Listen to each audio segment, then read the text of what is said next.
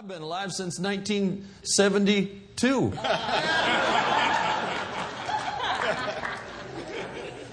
You think I'm kidding. Yeah. November 1972, went to a meeting, walked an aisle, prayed a prayer, received Jesus, became a new creature in Christ. I became a new creature in Christ. Old things passed away. All things became new. God put my sins in the sea of forgetfulness and put up a sign that said, "No fishing." Separated my sins from me as far as the east is from the west. You know, you can go north and eventually you're going to go south. But you can go east and you can just keep going east and east and east and east, or west and west. You're never going to, east and west are never going to meet. That's why He took that direction. That's how far my sins are from me. I became a new creature. Redeemed. Let the redeemed of the Lord say so. So I'm almost 40 years old. Hallelujah. Though the outward man's getting a little older, the inward man is renewed day by day. Something on the inside, working on the outside. Oh, what a change in my life. Hallelujah. My inward man's getting charged every day, radiating out into my body. Hallelujah. Glory to God. Hallelujah. Glory to God. I'm so glad. I'm so glad that old man died. He deserved to. So glad he died and we got to start all over again. It's no longer I that live, but Christ that lives within me. The life I now live, I live by the faith of the Son of God. Hallelujah. Loved me and gave Himself for me. New creature in Christ. I'm so glad. Don't let anybody drag you through your past. Oh, I need to get my memories healed. Yeah, I know you probably got upset when the doctor slapped you when you were born, you know, but get over it. Don't let folks drag you through your past. Get your little memories healed. Yeah, that's right. That's right. What do you mean? Inner healing? My innards don't need healing. They're new. Paul never said, "You who were sick in your trespasses and sins hath He healed." He said, "You who were dead in your trespasses and sins has He quickened, made alive." Man, you can't be spiritually healed. You can't heal something that's dead. You got to resurrect it. And once it's resurrected, you don't need to get it healed. You may need your mind renewed and your body healed and strengthened, but your inward man is strong and well. I'm trying to help somebody. Oh yeah, somebody wants to take me back. Don't ever go back beyond where you were saved. Never. No. Don't go back beyond that. You're out beyond God's territory. He doesn't remember you back then. Yeah. Oh, they're going to take me way back to when I was a child. Well, don't go back beyond where you were saved, because I said once you got saved, you became a new creature in Christ. Yeah. You go back beyond that, you're out beyond God's territory over in the devil's, and you'll get slapped around. Yeah. Right. Hallelujah. Yeah. Glory to God. Well, we're going to have fun tonight. Yeah. Lock the doors. We're just getting started. Amen. Glory to God. Hallelujah. Every now and then you get a wave of, spiritual goofiness coming around. And there was absolutely no scriptural basis for it. Yeah, but I've seen it work. I've seen the devil work, but I'm going to follow him. Hallelujah. Y'all getting quiet on me now. This is not part of my message. Don't take it off my preaching time. Hallelujah. If we just stick with the scriptures. I'll let you sit down in a minute. Just stay with me here. Hallelujah. If we just stay with the Bible. Oh, there's a novel idea. If we just stick with the scriptures. I'm going to land on, I'll put the other foot on this for a minute.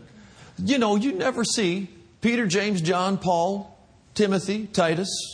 You never find any of them taking people and dragging them back through their past to fix their present. Jesus said, "The Spirit of the Lord's upon me because He's anointed me to preach the gospel to the poor, sent me to heal the brokenhearted." He didn't heal them by taking them back. He healed them by putting the present of the power of God on them presently. The anointing will do that. Hallelujah. The anointing will do that. The anointing will do in 10 seconds what you can't do in 10 years of dragging your body back there. And let me while I'm on it.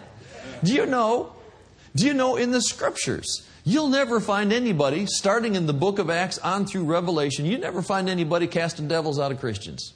No. I challenge you to show me an example.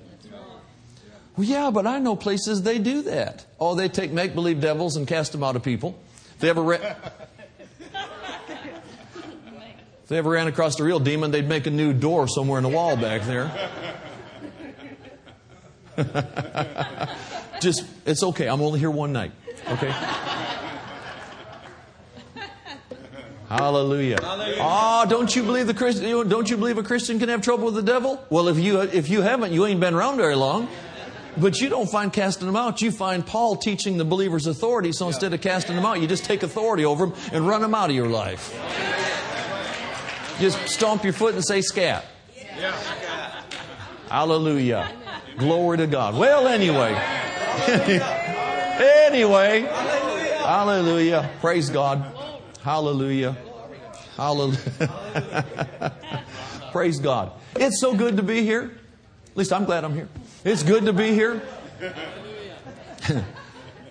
You know, we thank God for friends. You know, it's We thank God for Holy Ghost connections. And you know, I am pumped this week. We've been to 3 churches in California. And God's doing things. Now, there's a whole lot more. I know that. But we've had the opportunity in 4 days to be in 3 churches in California. And God's doing some things.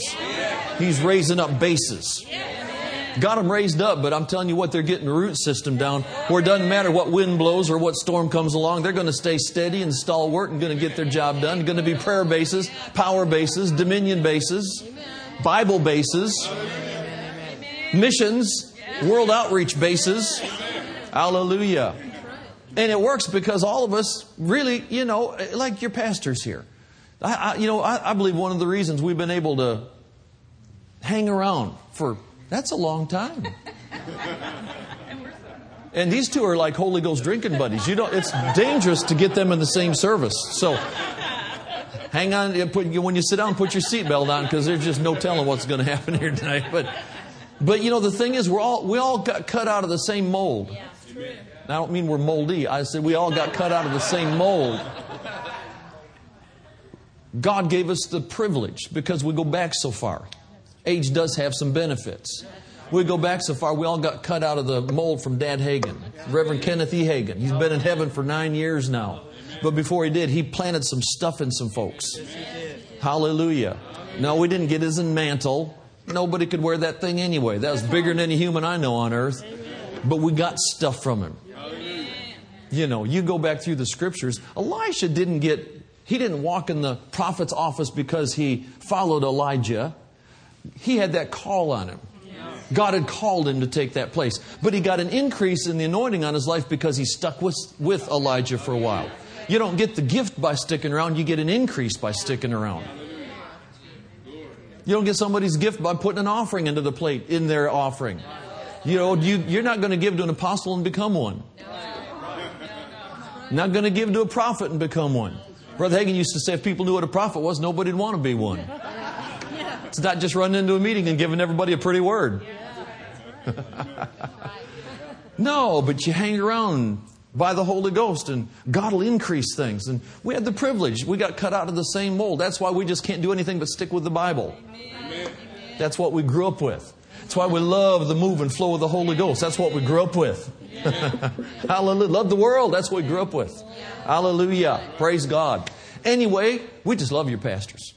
You know, God said, I'll give you pastors after my own heart. That's what He's given you. Hallelujah. Make sure you remember that. Honor them. This is Pastor Appreciation Month. Did anybody know that? I'm serious. Serious. How many knew that? 5 hands. I'm telling you what. And it ought to be 365 days a year, but this is a Pastor Appreciation Week or month? Month.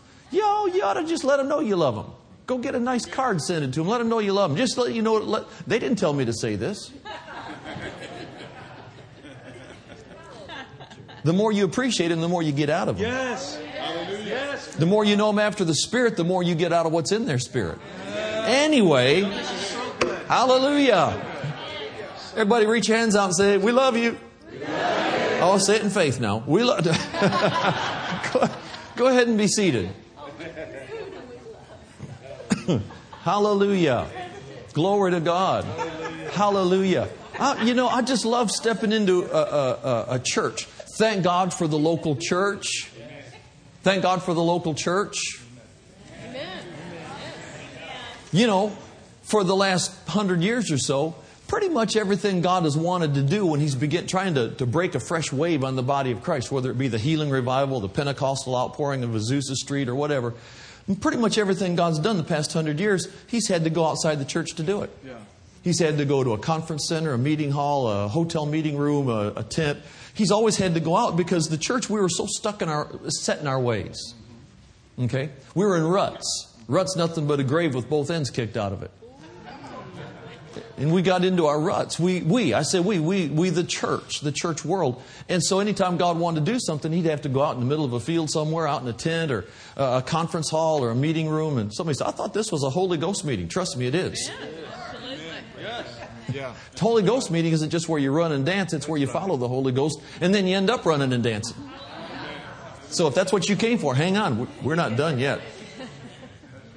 But for years, when it came to, really, God had to move outside the church world. When it came to Azusa, God really had to take Brother Seymour and Brother Frank Bartleman and really take them outside the church world because the church wasn't moving that direction. Came to the healing revival. Man, everything had to go out and get into tents and so on. And when the charismatic move, because no matter what's going on now, God begins to do something, fresh within the boundaries of the Bible. Yeah. If it isn't in the Bible, it's not God. Okay? Not scripturally sound. Oh, we could romp and stomp all over creation right here. But we won't.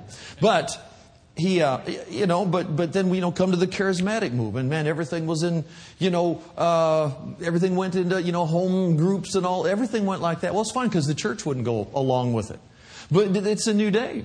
God's raised up churches with pastors after His own heart. He's raised up churches that love the Word and the flow of the Holy Ghost. This is the day. You trust my word. This is the day of the local church. Amen. Everything God does, I'm convinced. Everything God does. Somebody goes, well, how do I know if you're right? Well, just hide and watch. Even better, pray and watch. And if I'm wrong, you come see me over in heaven after the rapture, and I'll repent to you over there. Because there you'll walk in love and you'll let me repent. But anyway. No, it's from here on out, everything God does, it's going to take place in and through and out from the local church. It is. And so God's raising up. Again, Brother Hagin walked in the prophet's office. There is a real prophet. Then there's some non-prophets out there, but there's real prophets.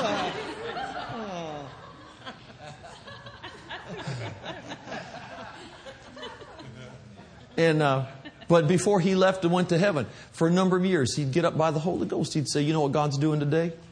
Well, people come up with all kinds of crazy things they thought God was doing. If it's not in the Bible, it's not God doing it. But he'd say, you know what God's doing today? He's building strong local churches that know how to flow with the Holy Ghost. He kept saying that until the day he went over to heaven, but he didn't change it before he left, and God hasn't changed, and that's what He's doing today. So thank God for strong local churches that know how to flow with the Holy Ghost. Hallelujah. This is one of them.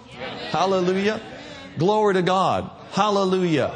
Well, let's lift our hands and thank God for His goodness. We spent years, we'd have a healing service and we'd just line everybody up that had needed healing in their bodies and lay hands on them. And that was correct. That's right. But I know God's been really dealing with me over the past, actually a couple of years. Been dealing with me that really to get some results, we're going to have to take a little more time.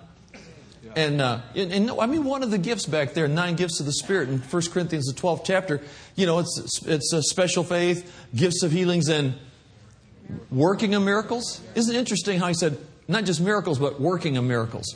Sometimes you got to work with it a little bit. And it's worth some time. Hallelujah. How you doing back there, man? How you doing? You doing good? Glory. Hallelujah. Praise God. Hallelujah. I'm looking for services when we'll just start getting some major miracles and folks will get healed and they'll go, wait, I got a neighbor that's got something. Well, let me go get him. And they'll go Get them and come back and we'll start round two. Just have some all-night healing meetings. I'll tell you, as long as people are getting miracles, folks will stay. Kind of like that fellow that fell out of the window when Paul was preaching a long time. Paul went and raised him from the dead, and they stayed till morning. You get people raised in the dead in services, people stay till morning. Now, let me ask you this. Sometimes it's a little stronger than others, but it seems to me that there is a lady here that something happened during childbirth. I don't know if it was a nerve pinched or something, but it's left you with pain ever since then. Ever since childbirth, I don't know whether it was a nerve that got pinched and it gives you pain on a regular basis, gives you discomfort. But there's a lady here somewhere. I could be wrong, but it seems real strongly to me that there's somebody here that there is some kind of discomfort, pain in your body. It's a result of giving birth to a child, one of your children. And I don't know what that is, but you can get rid of that. Yeah. Is that somebody here?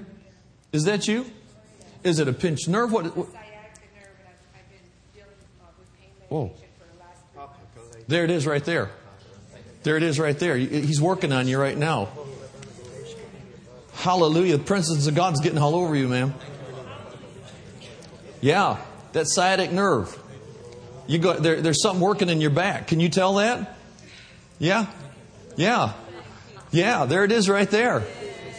Hallelujah. Oh yeah, no more trouble with that. Yeah. Yeah, he's working. He's the chiropractors are good, but the Holy Ghost is the best. One treatment gets the job done. Glory to God. Hallelujah.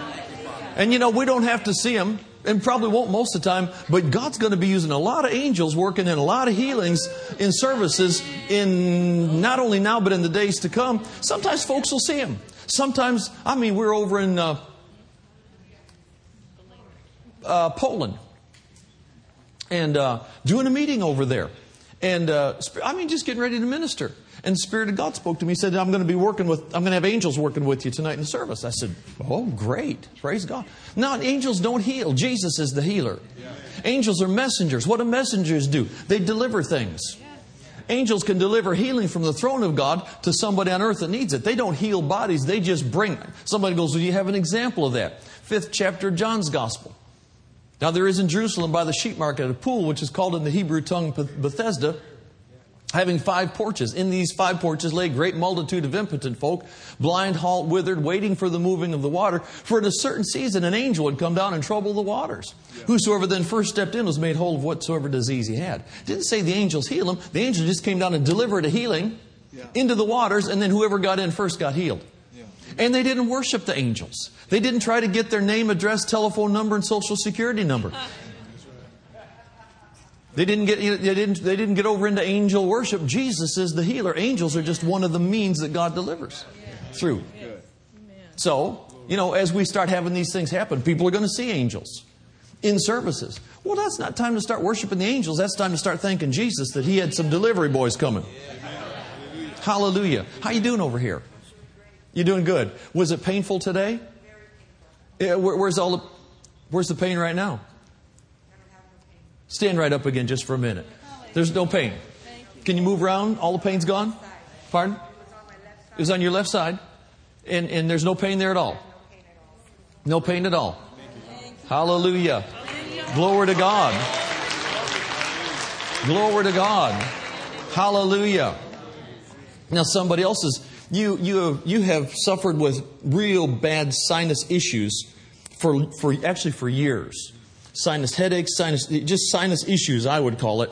You had a lot of difficulty with that, and it's not just in the past week or so. This has been ongoing for years in your life. Been sinus issues, and it's painful, it's uncomfortable, it gives you a lot of difficulty, and it's been so long. You just decide you're probably going to have to live with it. Who is that? Wave your hand at me. Is that you? And you? All stand up. Hallelujah. See, the thing, God may be wanting to get to one, but it belongs to everybody. Hallelujah. Hallelujah. Just lift your hands up. Glory to God. There you go. There it is right there. There it is right there. And I curse that condition. From the very root, from the very source, I command it to cease, desist, disappear, dissipate, Stop existing. There it is. It's on you right now. Something's happening. It's happening right now. Have you dealt with that for a long time? Years. I mean, I'm always blown out. Something, yeah. Now all of you got your healing. Every one of you. Just let it work on you right now. Every one of you got it. Because Jesus bought and paid for your healing. He paid the price. He was wounded for our transgressions, bruised for our iniquities, chastised for our peace, and with His stripes we're healed. But you're the one He's wanting to get to right there. Hallelujah. Check it again. I mean, tell me, what's going on? You're breathing. Yeah. Yeah, I know. I understand. Hallelujah. I'm glad you came to church. Hallelujah. Now all of you check back there. Check back there. Hallelujah. That's never coming back. Hallelujah. Glory to God. Glory to God. Check it out. Hallelujah. How you doing over here? Good? Yep. How about you, sir? Good? All right. How about you? Glory to God. How you doing over here? Is it good? You can breathe. Yeah. That's a good thing. Yeah. Just open right up. Glory. How about you, man? Pardon? It's opening up. Yeah. Hallelujah. God's no respecter of persons. He may be aiming for one, but He spreads it out to everybody. Hallelujah. Oh, we could just kind of keep working with this all night. This place, there's just healing in the house. This, get used to it. Get used to it. I know you got healings and I know you got miracles, but there's a stepping up in the works. You mark my words. There's an increase coming. Hallelujah. I'm telling you, I want our parking lot to be a cancer-free zone. I'm longing for people to say, man, I drove on the property and tumors dissolved and cancer left. I'm looking for that. Hallelujah. I'm expecting people to start getting healed before they can get to their seat. Visitors to come in. Yeah, I'm telling you, word will get around. They'll be bringing people out of hospitals, checking them out for a day. Never need to check them back in. Hallelujah. Glory to God. Well, man, there's more. Hallelujah. Glory to God. Glory, glory, glory. Hallelujah. Somebody there's actually you must have had it diagnosed, because it's not just, I'm not talking a nervous condition, but there is a disease in your nerves. There's something that's happened in your nerves, and it even seems to be maybe the nerve endings, and it gives you a lot of discomfort. But there's something that's attacked the nerves in your body. Your muscles can be attacked. Your circulatory system can be attacked, but your nerves. And you must know what that is. There must have been some kind of a diagnosis, because it seems to me you know what it is. Who is that? Is that you?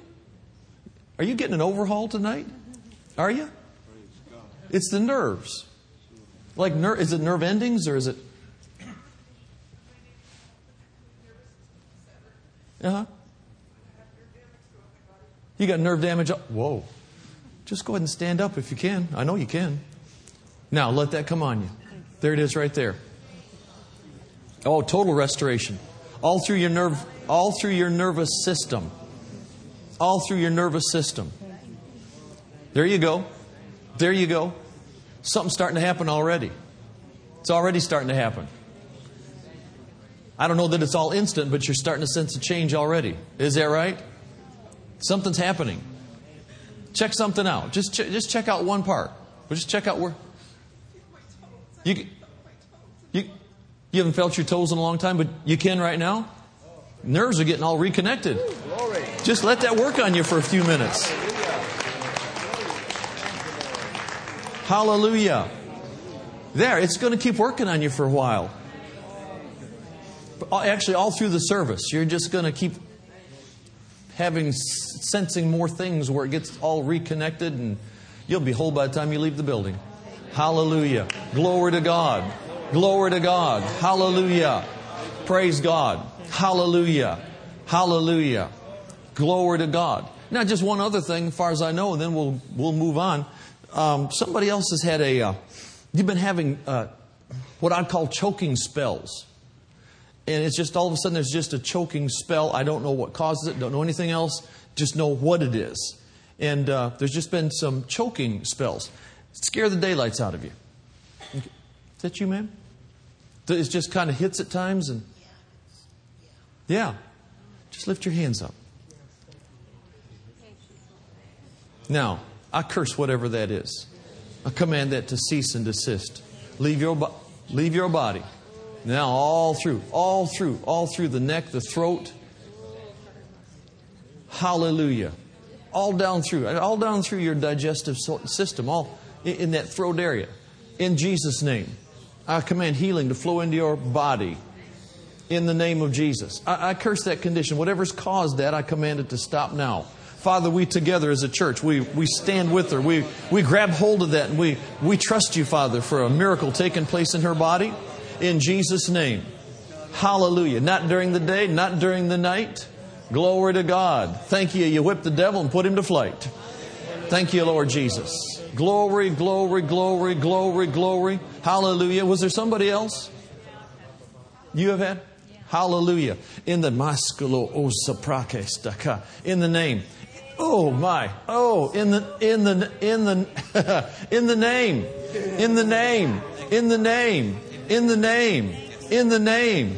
name.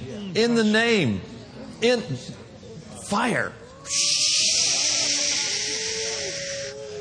Oh my. That's strong.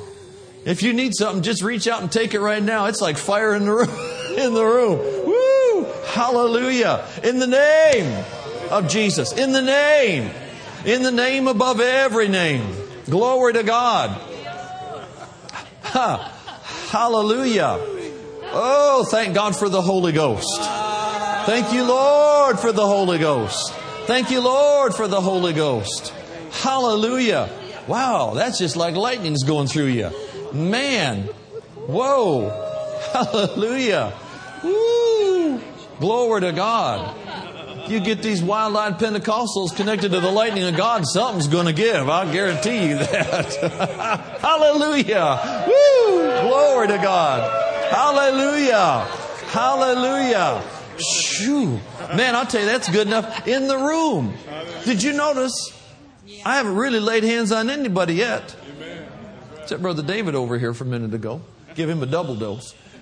But if you notice, why? Because it's in the room. It's not just on me.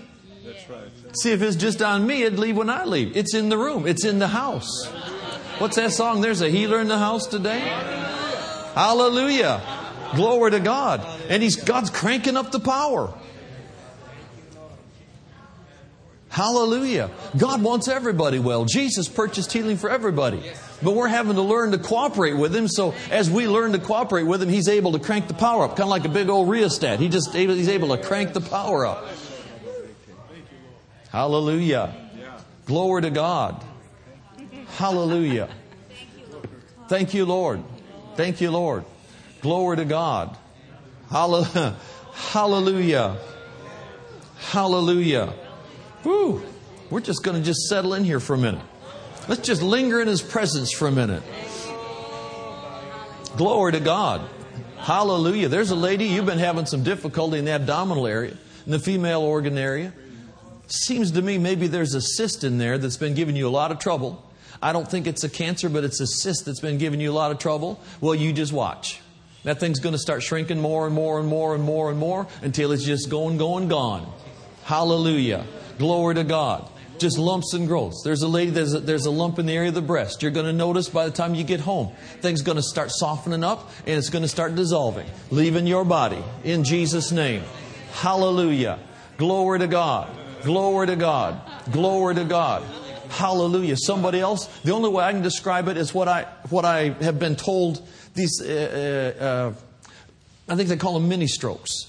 Where all of a sudden your mind is you're just going along, and all of a sudden it's like you can't put the dots together, and it's like but then it goes away and you're okay, but then it's hit, and maybe I don't know how many times, but there are these things that have been hidden, and all of a sudden it's like your mind just gets confused, and it just and then all of a sudden a little while later it just lifts and it's gone and you're fine after that. Who is that? Wave your hand at me. Is that you, man? Does that describe it? Okay. Okay. Still got after effects of that? Okay. How about you? Same. Several of those, they call them mini strokes. I don't know what the medical terminology is.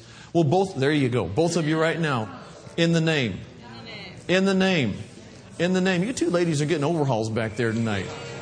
Hallelujah. Hallelujah. In the name. Now, whatever the source of that is, I curse that. And that issue with the blood clotting, that they've been concerned about the blood clotting. There's someone, I don't know, you've been told, by medical science that they're concerned about blood clotting. Well, there's something getting repaired in your system. And I don't know what that takes. You just watch.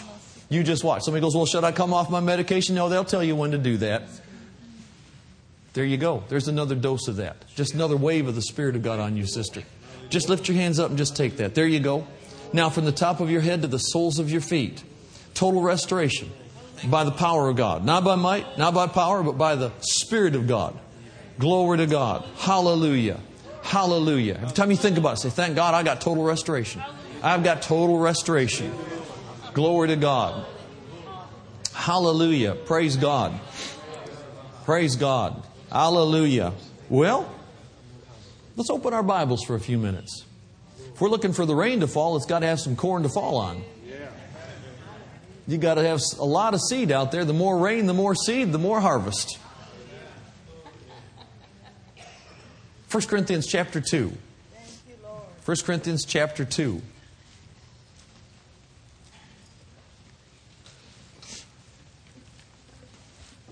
Goodness. You get in a place like this, you can go 1,000 directions. And they'd all be good. As long as they come out of the Bible. 1 Corinthians chapter 2. It says here, Paul writing here to the Corinthians by the Holy Ghost, or you could say God talking to the church at Corinth. He said, and I, brethren, when I came to you, came not with excellency of speech or wisdom, declaring unto you the testimony of God. Well, you ever stop thinking about God? You know God's got a testimony? Yeah. You know, I mean, how many remember the days of the full gospel businessmen when everybody come give a testimony? Yeah. You know, I was a rotten old sinner and I got saved. That was just, it was a wonderful move that we had. Amongst business persons. And like I said, we've all got a testimony. Like I said, man, I was born in 1972. On the inside. On the outside, it was a little earlier than that. But I became a new creature. Okay, I was lost and now I'm saved. Okay, I was a mess and now I'm a new creature in Christ. I am His workmanship created in Christ Jesus unto good works. You know, I mean, I got a testimony. We've all got one. My wife's got a testimony. She got saved at the ripe old age of 4 from a life of sin and degradation. Baptized in the Holy Ghost at 8. Is that right? You know, now that's the testimony. That's the way kids ought to grow up. Some of us weren't that smart. Okay? I had a spirit of stupid on me for a number of years, but I got rid of it. Could have got a few more amens out of that. But anyway, especially from my wife.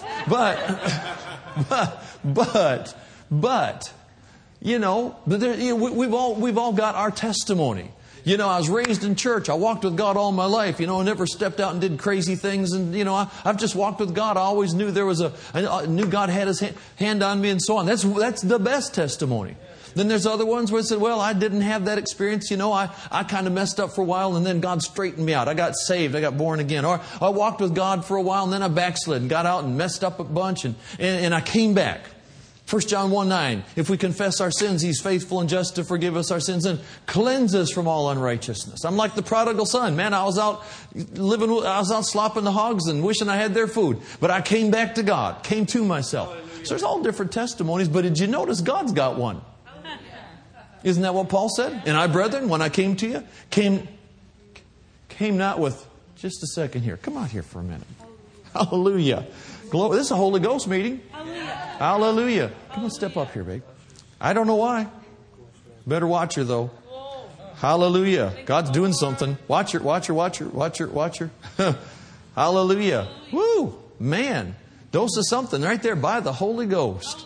Don't know what, don't know why. Doesn't matter. Hallelujah. Glory to God. Hallelujah. Well, let's give him thanks. Hallelujah. Ha. Hallelujah. Paul said, and I, brethren, when I came to you. Now, if you notice, he's talking about when he came to Corinth at the first. Okay? He said, brethren, when I came to you. You know, I've had friends tell me, you can disagree without being disagreeable.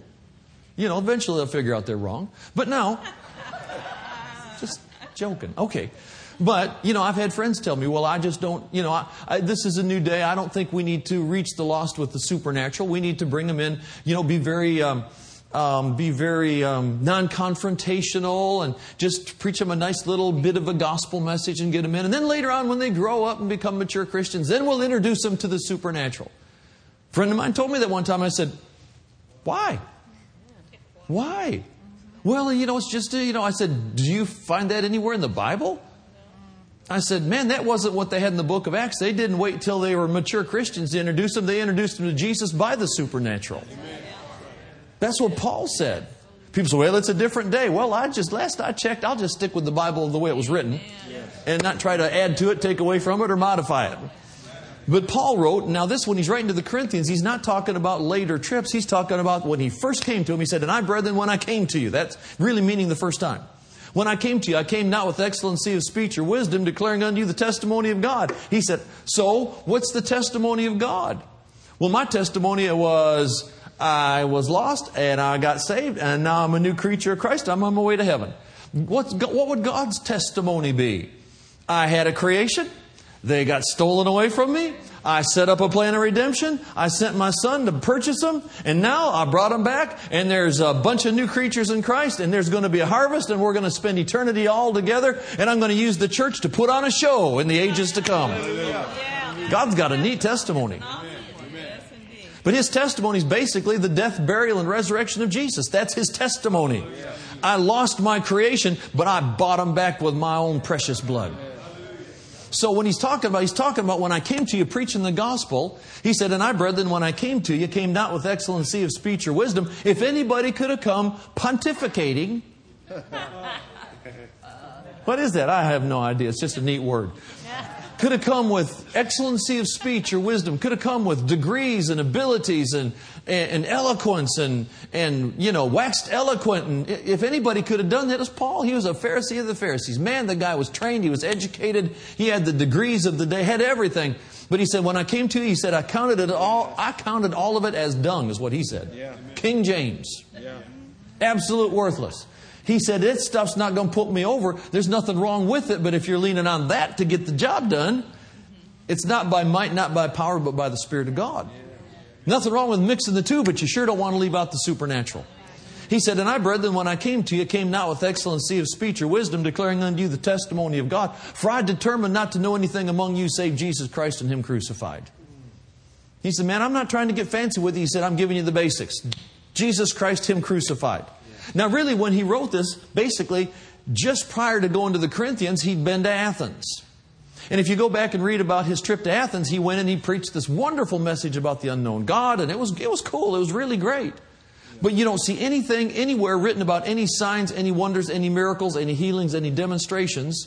You don't see that anywhere. And it's interesting that the one place Paul went where he didn't plant a church was the place he didn't have demonstrations of the Holy Ghost. So when he got done, I think he learned a lesson. I'm not saying he missed it. I don't want him to come and confront me on the other side. You're really disrespecting me down there. I'm not going there. Okay, but what I'm saying is when he wrote, he was in Athens, preached about the unknown God, and when he got done, they said, interesting. Maybe we'll come back and hear him again sometime. When he went to Corinth, he said, I learned my lesson. That was his next stop. He said, when I came to you, I didn't come with enticing words of man's wisdom. He said, but I came... I'll word it again. He said, and my speech and my preaching was not with enticing words of man's wisdom, but it was with what? Demonstration of the Spirit and power. Why? So your faith won't be in the wisdom of men, but in the power of God. Yeah. We're at a place right now in our nation where there's just so much in the church where we've chosen our favorite minister and all of our confidence is, you know, I know people. They've got 2 or 3 folks that they can quote anything they say. But then you ask them to give you a scripture and they don't know any of them. So what the problem is when they need the power of God in operation, their confidence is all going to be in somebody that's preached their own wisdom to them instead of in the power of God. If we don't have the power of God, if we don't have demonstration of the Spirit and power, we're going to have a generation of people that are basically bordering on idolatry because they got more confidence in men than they do in God.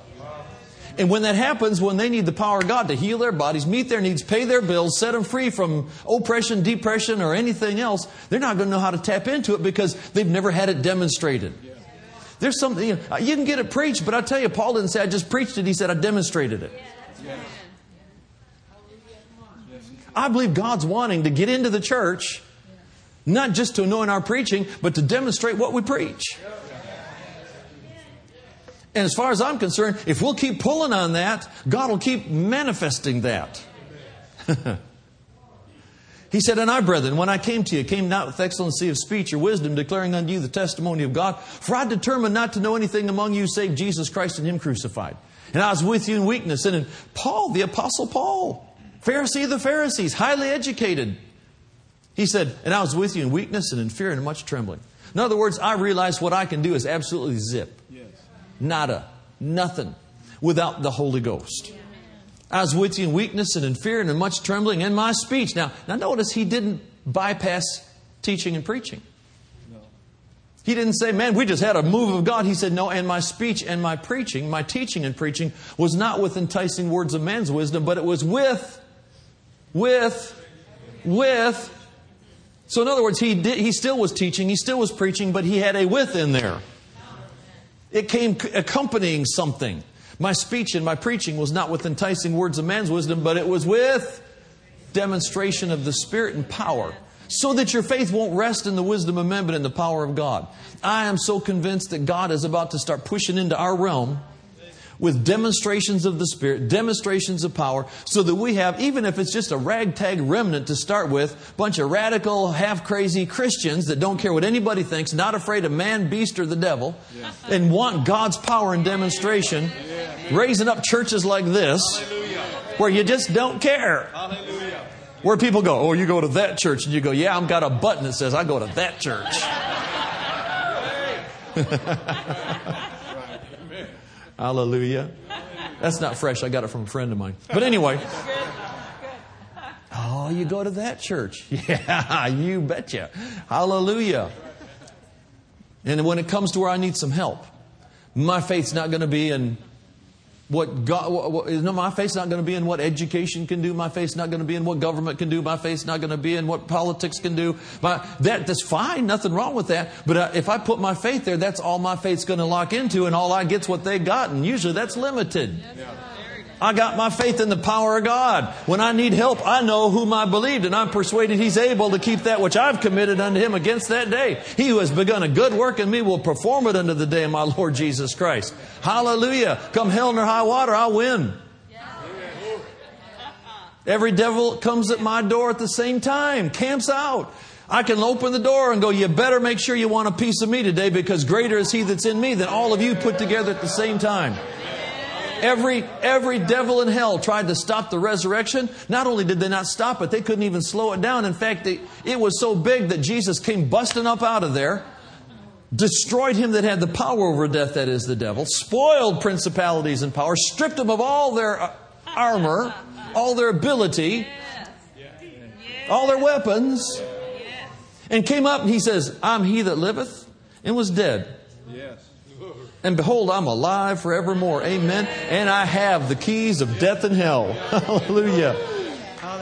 I'm telling you, he came busting up out of there, destroyed, reduced to zero the devil, spoiled all of his army, stripped him of all their armor, chained him ankle to ankle, and marched him through three worlds, heaven, earth, and hell, showing everybody. God put everything under His feet. That means everything under His feet. When kings would go to war, the conquering king would take the conquered king. And just to show everybody what happened, he'd take the conquered king and he'd have him lay down on the ground. He'd put his foot up on that king's neck and he'd let everybody know he's whipped, and so is all of his army. When God put everything under His feet, He's demonstrating to heaven, earth, and hell that the devil was whipped, all of his armies whipped, Jesus stripped them of their power, and He came up with the keys of death. He plundered hell. Amen. Yeah.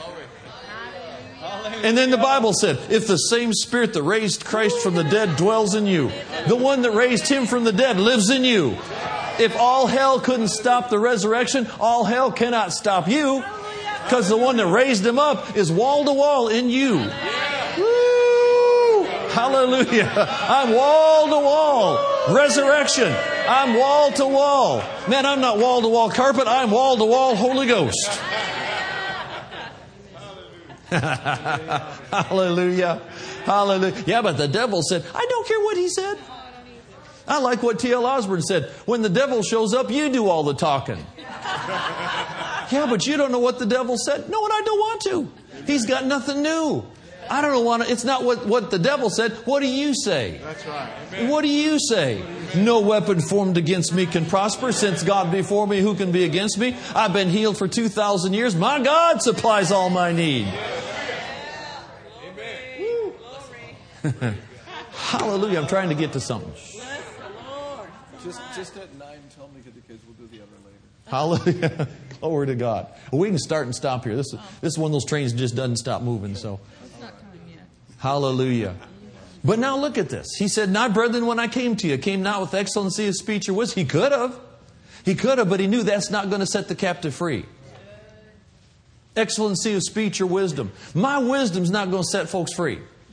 No, it sure ain't. I might have some.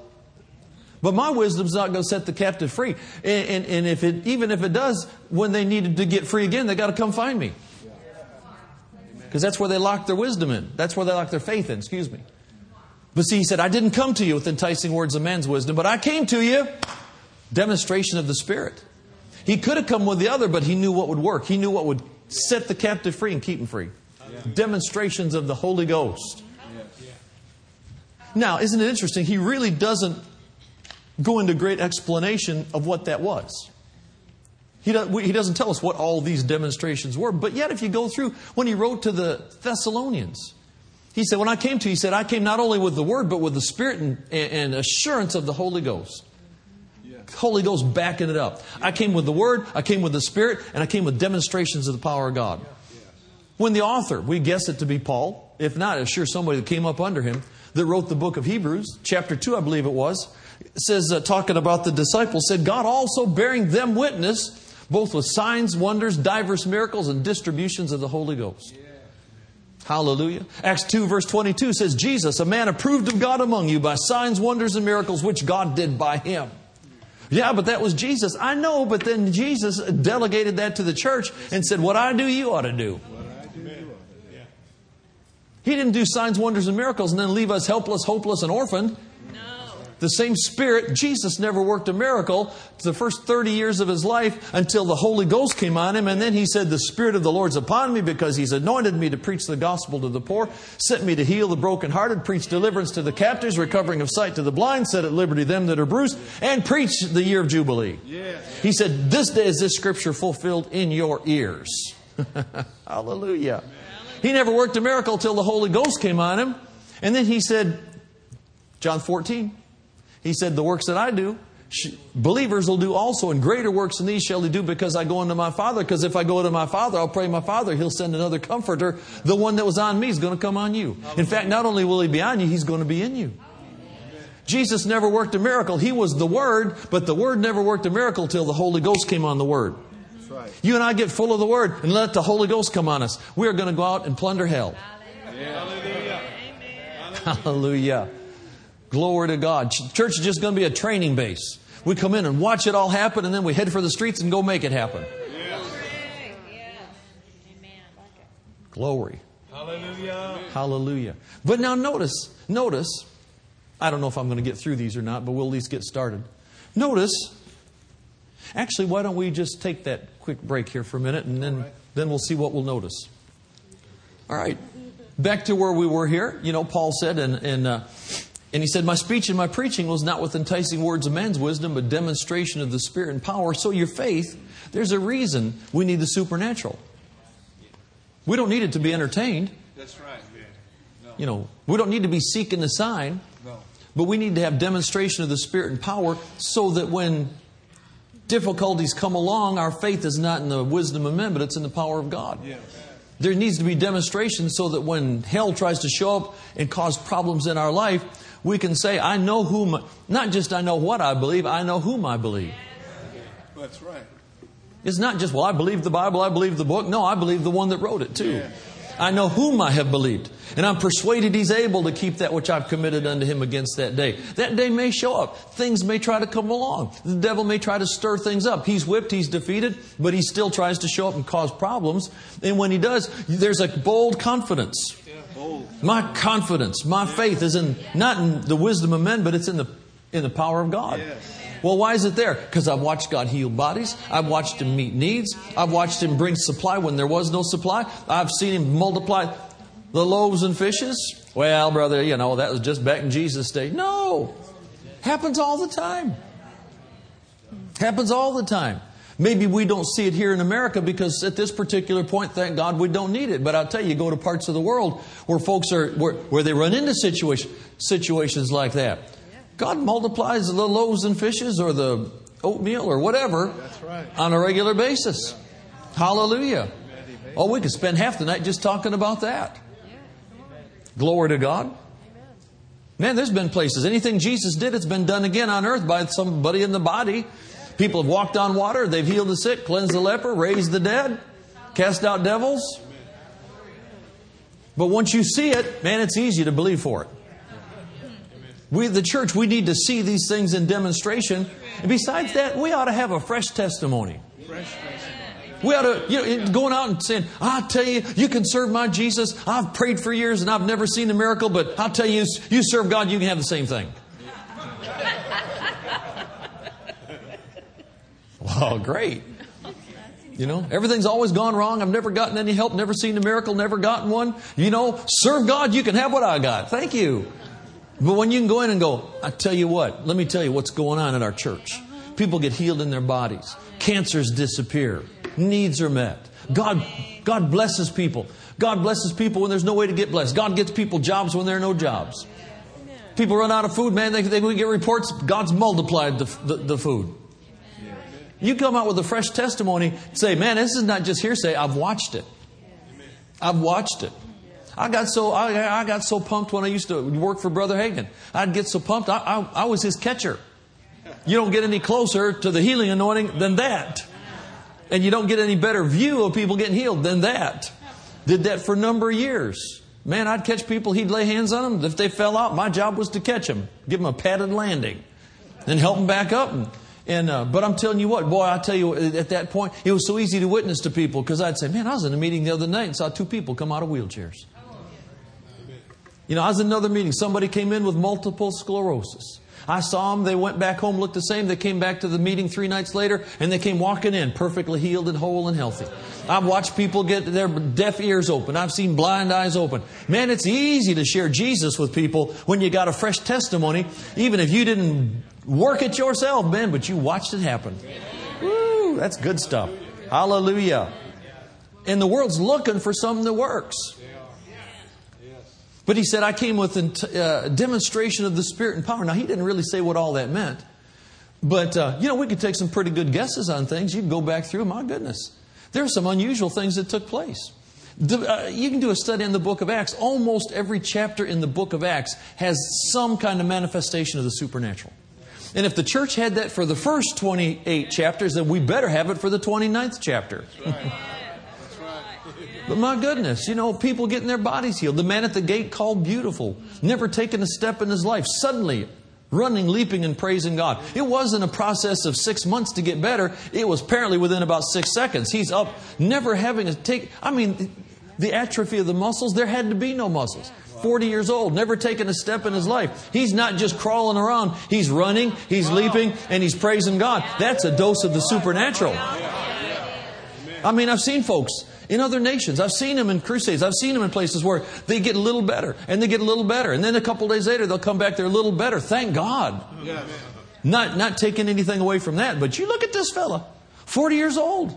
40 years old. Lay daily at the gate to ask alms. Crippled from his mother's womb. Never had walked. Wow. Wow. Wow. Suddenly, Peter said, silver and gold have I none. I don't have what you want, but I got what you need. I'm not giving you a couple nickels to go out and buy a hot dog. Man, I tell you what, I'm going to give you something that'll change the course of your life. You may have had people carry you and lay you here, but you're going to carry them back. Suddenly running, leaping, never taken a step in his life. Had to have absolutely no muscle in his legs. Running, that's the power of God. Ran into church. I've seen people get healed and run off and never see them again. I could give you a list of people. Had a fellow come in one time and said, God told me to come to this church and I'd get healed. Instantly healed in a service. Instantly. Gave me the file of all the things wrong with his body. Instantly healed. Never saw him again. Well, maybe he's going somewhere else. I hope he's serving God. I don't know. But here's the guy. He's smart enough when he got healed to run into the place where God hung out. Amen. Yeah. That's good. Prove all things and hold fast that which thou hast. Yeah. When thou hast something thou best, hold fast to it. Yeah. That's true. Hang around where God hangs around. Amen. That's right. Hallelujah. Hallelujah. Amen. But you go, I mean the unusual demonstrations. Demonstrations. And we ought not to just settle for entry level. Let's let God do whatever God wants to do as long as it lines up with the Bible. Yeah. My goodness, so you look over at the 8th chapter of the book of Acts, Philip the evangelist, he goes to the city of Samaria and he preaches Christ and the whole city. Looks like the whole city gets saved because the whole city gave heed to those things which he spake, both hearing and seeing the miracles that he worked. Unclean spirits crying with a loud voice came out of many possessed with them, many sick of the palsy and lame were healed. Great joy in the city. Right. Only one. People can get happy. People get happy hanging around the bar. They'll get happy for 30 minutes and then cry for the next 3 hours.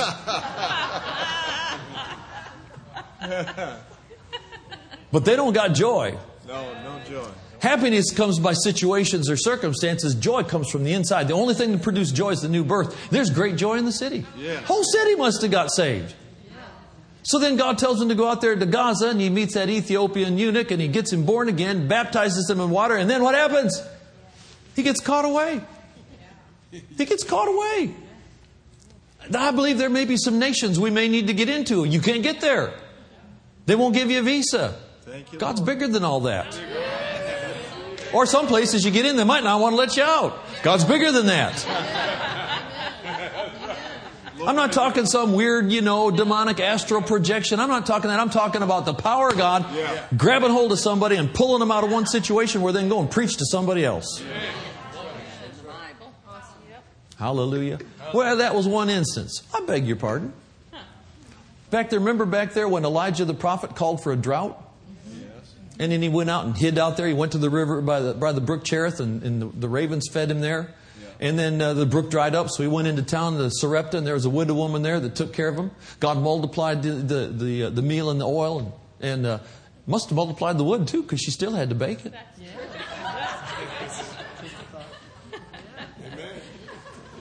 I don't know. Anyway, didn't say. But but remember, then God spoke to him, and he said, "Go find Ahab." Ahab had a reputation. You go back one chapter, the 16th chapter of the book of 1 Kings, that said Ahab did more to aggravate God than any other king ever before him. How'd you like that for a testimony? What'd you do in life? I did more to tick God off than anybody has ever done in the human race. No, thank you. So he says, you go tell Ahab to get ready because it's going to rain. So he goes out there and he finds Obadiah, Ahab's sidekick.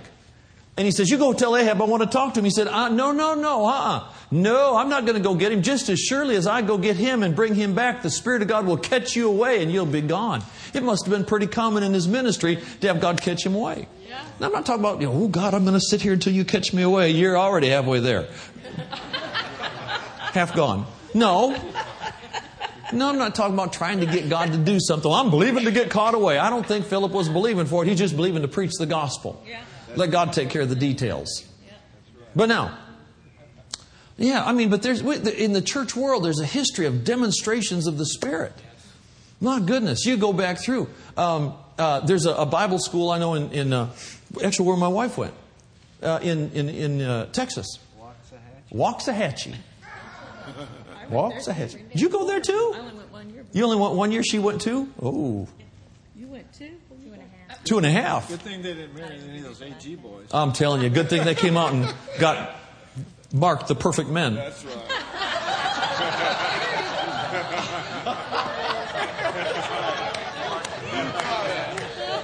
They decided to be scriptural.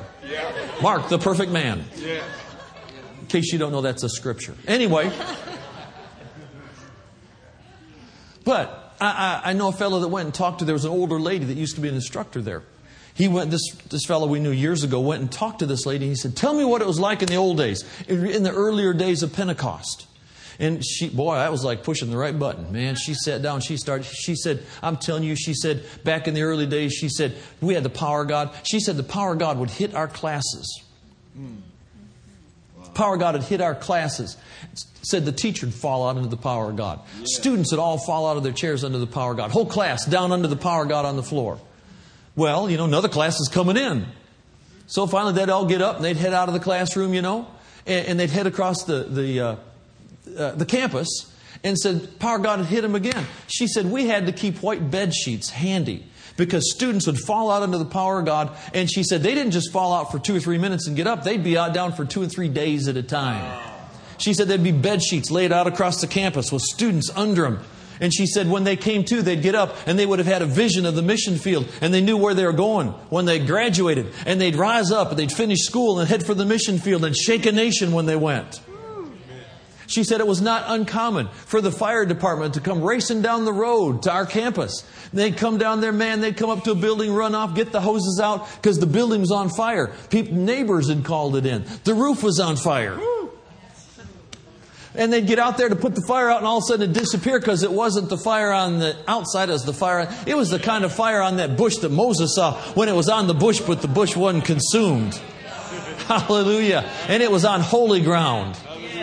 Glory to God. Hallelujah. My goodness. You read about, what's that book? They told me their stories. Book about the kids that were involved in Azusa Street. Their parents were in the meetings. These kids grew up around that. Later on, they brought their testimonies, gave them to a fellow. He compiled it into a book. These kids said they'd watch it.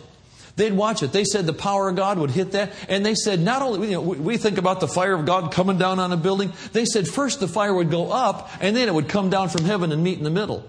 In other words, the praise and worship on the inside would go up and it'd pull the fire down from heaven. Ooh, now there's a revelation. Oh, Lord, let the fire fall. No, Lord, let us send the fire up.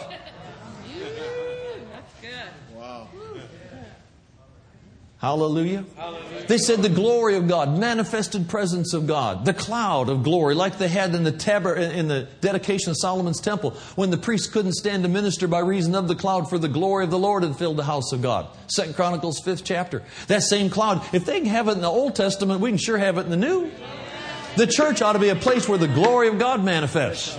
It does, but it's going to be seen more and more. The glory of the latter house shall be greater than the former, saith the Lord of hosts. Hallelujah. Get ready for it. Yes. Get ready. Hallelujah. And then I remember a meeting we were in. Janet and I were there with David. We did a meeting. I'm thinking it was in Georgia. We were in a meeting in Atlanta. And we went back to finish the Holy Ghost meeting.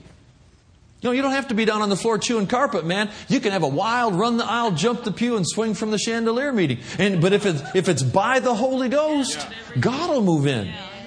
And we went back, turned it over to the pastor, turned around, and the whole top like 4 feet of the building just filled with it looked like the place. We thought it was on fire. The place was just filled with a cloud in there. Been in meetings where the glory would come in. And I'm trying to head down the aisle to pray for somebody, and suddenly the cloud, the glory cloud, had just come in so strong you couldn't see where you're going. Yeah. Oh, I love that. Because when that presence comes in, something unusual is going to happen. But they said in Azusa Street, the kids said the glory of God was there so often, so much, so strong. They said it was there so much. They said they'd play in it. They'd play hide and seek in the glory. Oh, I wouldn't want to offend God. He probably thought it was cool. He loves kids. They'd play hide and seek. They'd take jars and try to put some of that in a jar to take it home. They said also when that cloud moved in, that glory cloud. We think about people in Azusa getting baptized in the Holy Ghost, speaking in tongues. Yeah, but it went way beyond that. Demonstrations of the Spirit. That's what sets some things in motion. That's why the Pentecostal denominations are still going today 100 years later, because they started out with that in their foundation. Not just the Word, but the Holy Ghost. Hallelujah. Hallelujah. Glory. Thank you, Lord. They said when that cloud moved in, they said folks would always come in. They'd have a section in the back where people could come in wheelchairs. The kids knew when that glory moved in, that presence, the anointing's what destroys the yoke. When that presence came in, they'd go back there and they'd start grabbing hold of people and pulling them out of wheelchairs. The kids. That'll mess you up for life in a really good way. Yeah. Yeah. Yeah. Man, they'd grab people and pull them out of wheelchairs. The kids did this. Demonstrations of the Holy Ghost. Hallelujah. Glory to God. Hallelujah. Man, they said back in that at the school, they said they'd have, some kind of exercise, athletic events or something, and said sometimes somebody'd fall and break a bone. Well, they said we didn't have insurance. We didn't have anything to do. We couldn't get him to a doctor. Didn't even hardly believe in it in those days. Said we'd just lay hands on and pray for him. They'd get up on their feet and the bones would go back into place. Heard about one where somebody broke a leg and the bone came out through the skin. Bone was sticking out. They laid hands on him, prayed for him, used the name of Jesus on him. They said you watch that bone go all the way back in, come into place, and the skin heal up right in front of their eyes. Man, I've heard reports. Now I can't verify it because I wasn't there. But I don't doubt it. Heard reports of there were some companies of men as far back as World War I. They're in the battlefield, and they believed in the power of the life of God working in you. They believed God for miracles. And they said there was this company of men. They went through the entire World War I and not one of them ever got killed. But they said they'd get shot, and before they could fix the wound, the bullet hole would heal up. Oh, that's just a little far out. Works for me. If Jesus could take Malchus's ear, pick it up off the ground after Peter cut it off and stick it back on his head, he could sure heal up a bullet hole. I'm telling you, before the church gets out of here, we're going to have demonstrations of the Holy Ghost, and it's going to bring glory to God, lift up the name of Jesus, bring blessing to humanity. It's not going to elevate some human and make them famous. If it starts making some human famous, I wonder about the validity of it. But when it brings glory to God, lifts up the name of Jesus, I'm all for that. Hallelujah. Glory to God. Hallelujah. Thank you, Lord. And the first major sign in the church was when all of a sudden, man, the Holy Ghost fell and 120 believers got rip-roaring drunk in the Holy Ghost. Refreshing. God started the church out with a refreshing. God's going to end the church up with a refreshing. We're not going to go out. We are not leaving the world running out of our caves where we've been burying food and burying weapons and burying water and all this for going through the great tribulation. Tribulate if you want. I'm going in the first load. Hallelujah. We're not leaving in a cloud of dust. We're leaving in a cloud of glory. The same cloud that took the head up's taking the body up. Jesus didn't go up in a dust cloud. He didn't go up in a cumulonimbus. Dorothy and Toto, it wasn't a tornado that took him up. No, what cloud took him up? The glory. And the cloud that took the head up is the one that's going to catch the church up, the body. Hallelujah. Woo! Might as well get used to the glory, because one of these days we're going to step over into it and I'll fly away. Oh, glory. Hallelujah. Yes, glory to God. Well, we just ought to have a good refreshing time here tonight. Amen. Glory to God. You have to just shut it off somewhere, because you never get to the end of a meeting like this. But let's all stand to our feet. Hallelujah. Signs, wonders, and miracles. Yes. Signs are things that get people's attention. God's in the sign business. He's in the sign business. God will do some things just to get people's attention and love on them. In Oklahoma, we got these places called Brahms. Hallelujah. I get a witness just thinking about it. Yeah, that. Whew, hallelujah. I worked there when I went to rain. Did you? They're ice cream stores. They got a lot of other stuff now, but I'm telling you what, just it's so good. They've got hot fudge milkshakes and, oh man, just. And I know none of it's fattening. But But, you know, they're smart, because when Oklahoma, you know, when we get our like 100, 105 degree heat in the summer, they put signs up. 40-foot banana split. Yeah. You didn't even know you're hungry till you saw the sign. But they don't stop there. Underneath, it'll say, next exit, turn right, go half mile. I mean, you got the attention and you got the direction. Yes. My car has an autopilot. Our church, when they want to do something special for me, they give me a they give me a Brahms gift card. Hallelujah. Thank God for treadmills. But anyway,